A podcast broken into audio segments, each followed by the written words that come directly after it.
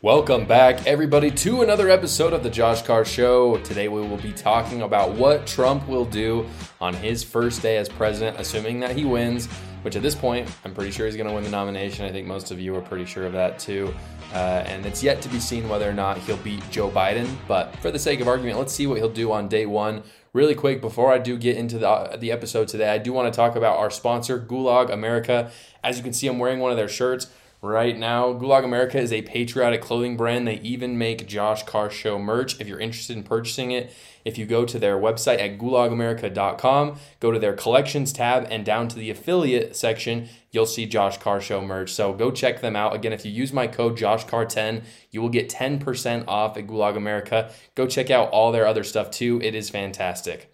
Now, getting to today's episode, there is a viral clip of Donald Trump at a town hall. You've probably already seen it, uh, or maybe you've heard about it from the media because the media is freaking out. We're going to talk a little bit about the reaction to that and what it means for his first day as president. There's a viral clip of Trump at a town hall with Sean Hannity. And in this clip, basically people have been splicing it. And Donald Trump admittedly does come out and he says, on day one, like, I'm not going to be a dictator. I'm not going to use political power to seek retribution on my enemies, except for on day one. And everyone's like, whoa, what? And most people are honestly clapping. And Sean Hannity is kind of trying to like fish a little bit for what he means by that. But rather than just breaking it all down first, I want to play the video. So let's roll the clip. Yeah. Under no circumstances, you are promising America tonight you would never abuse power as retribution against anybody. Except for day one. Except Look, for? he's going crazy. Except for day one. Meaning?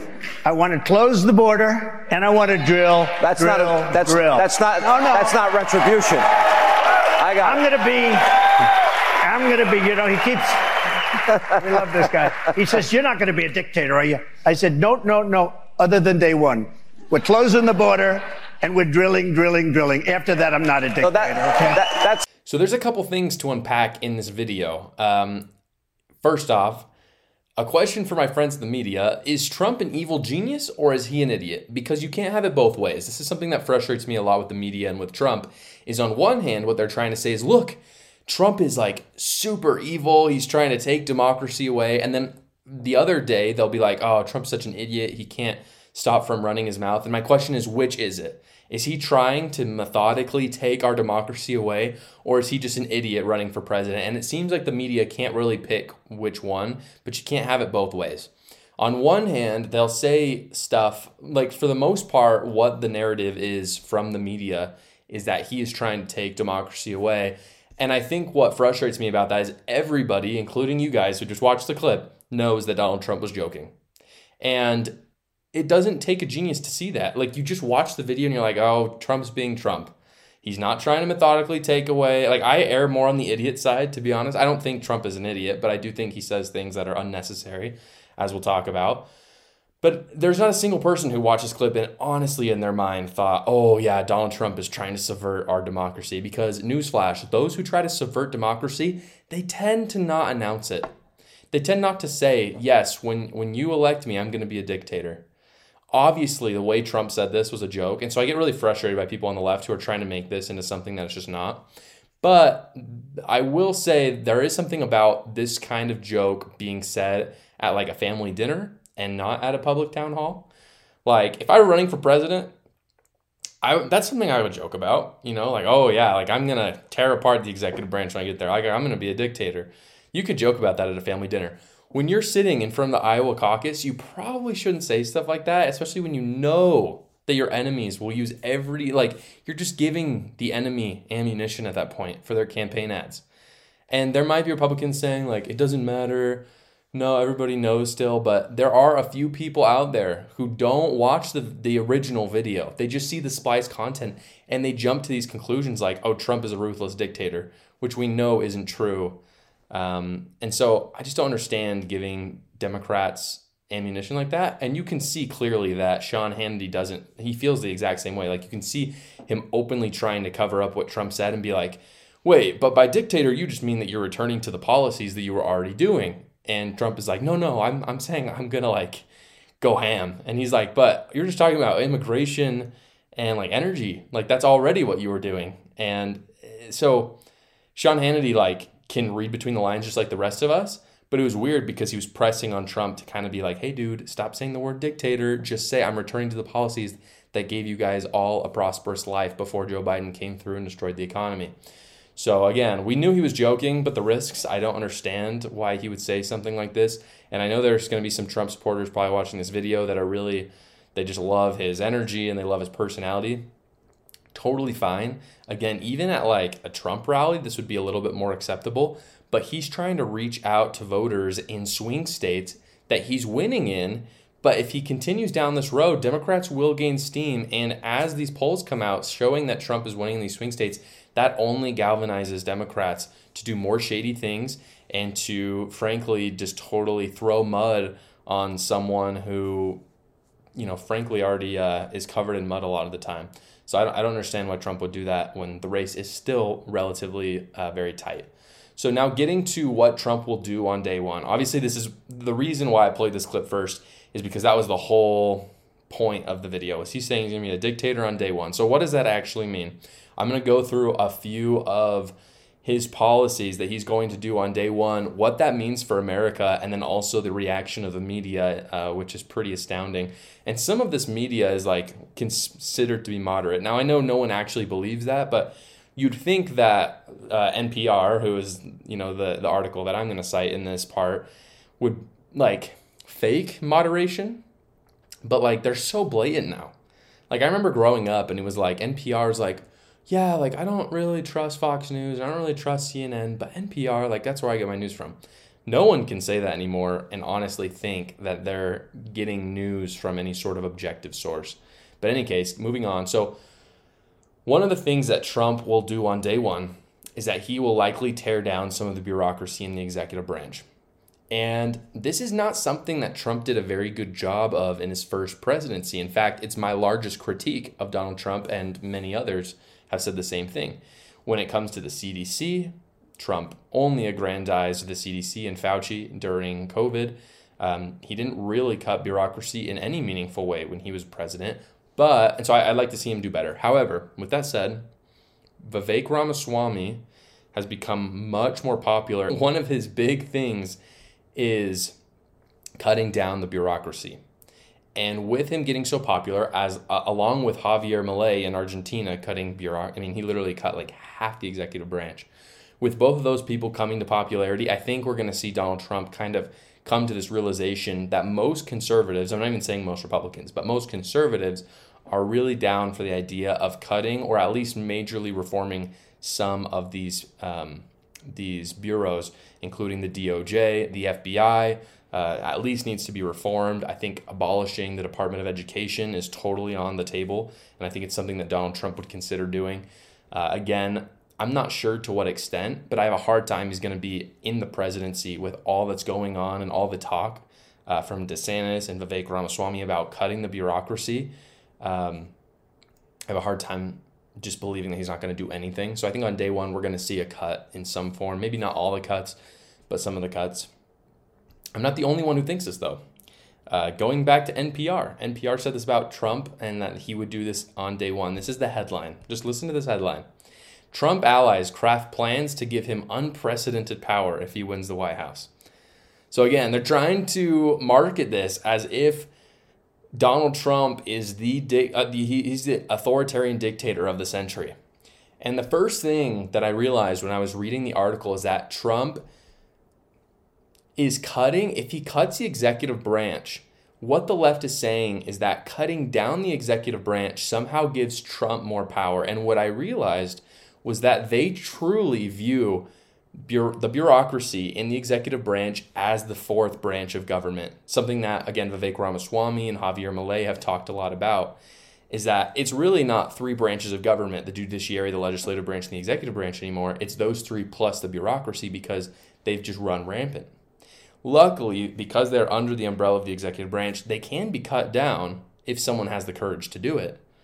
Um, but it was fascinating to me that the battle is becoming less about Republicans and Democrats and more establishment versus non establishment because obviously, even establishment Republicans are not going to want to part with some of these bureaus under the executive branch. And Donald Trump was no different in his first presidency. I really hope he'll change in the second time. But it was fascinating that NPR was painting it like because Trump is actually going to cut down the executive branch, somehow he is giving himself more power, which on one hand I understand, but on the other hand, l- let's make no mistake, none of the people under the executive branch have been elected, just the president.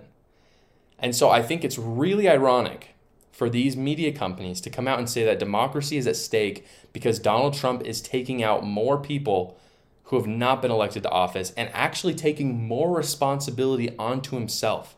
In other words, if something changes or happens in the government that affects our country, he is to blame, not Jerome Powell or Anthony Fauci, who are people that were appointed by the president in the first place.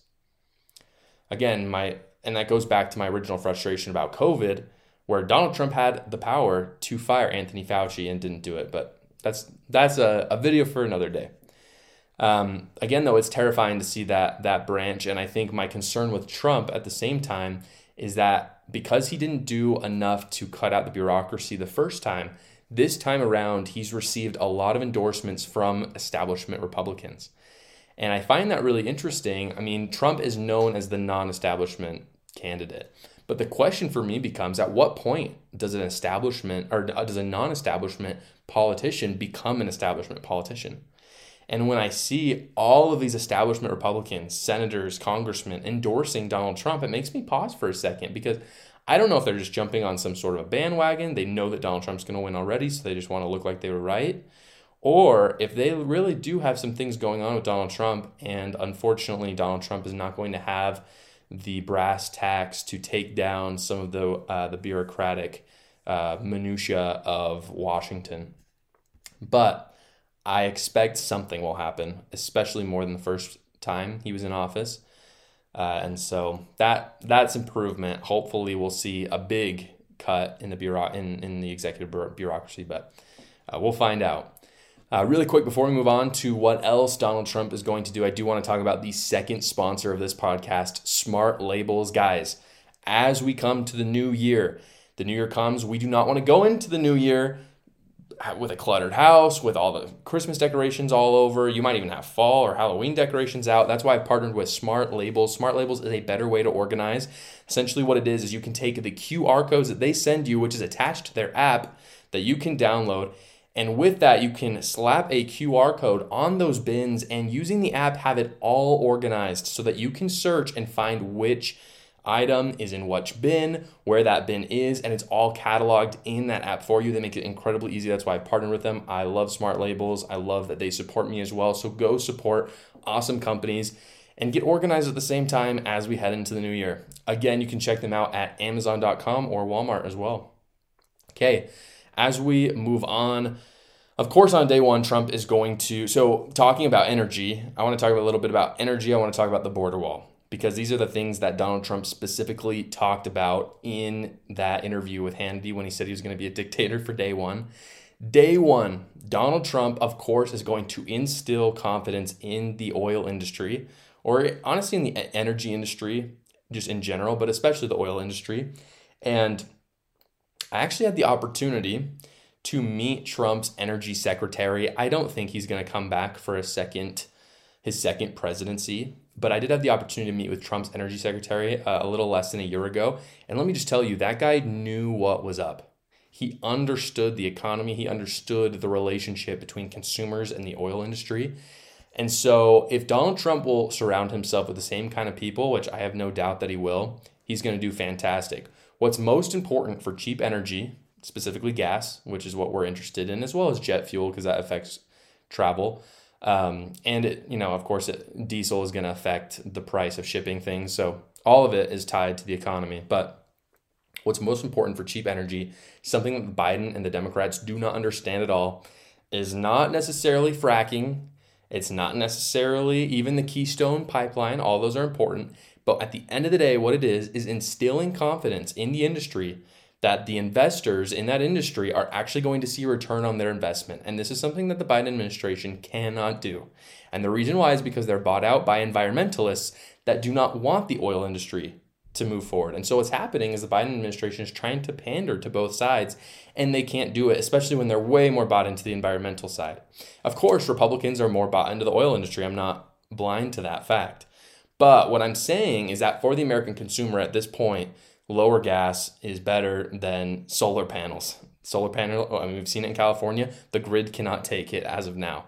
And so, what I expect Trump to do, of course, is to release new fracking permits on day one. I hope he begins to open the Keystone pipeline so that oil can travel better in the United States and through Canada.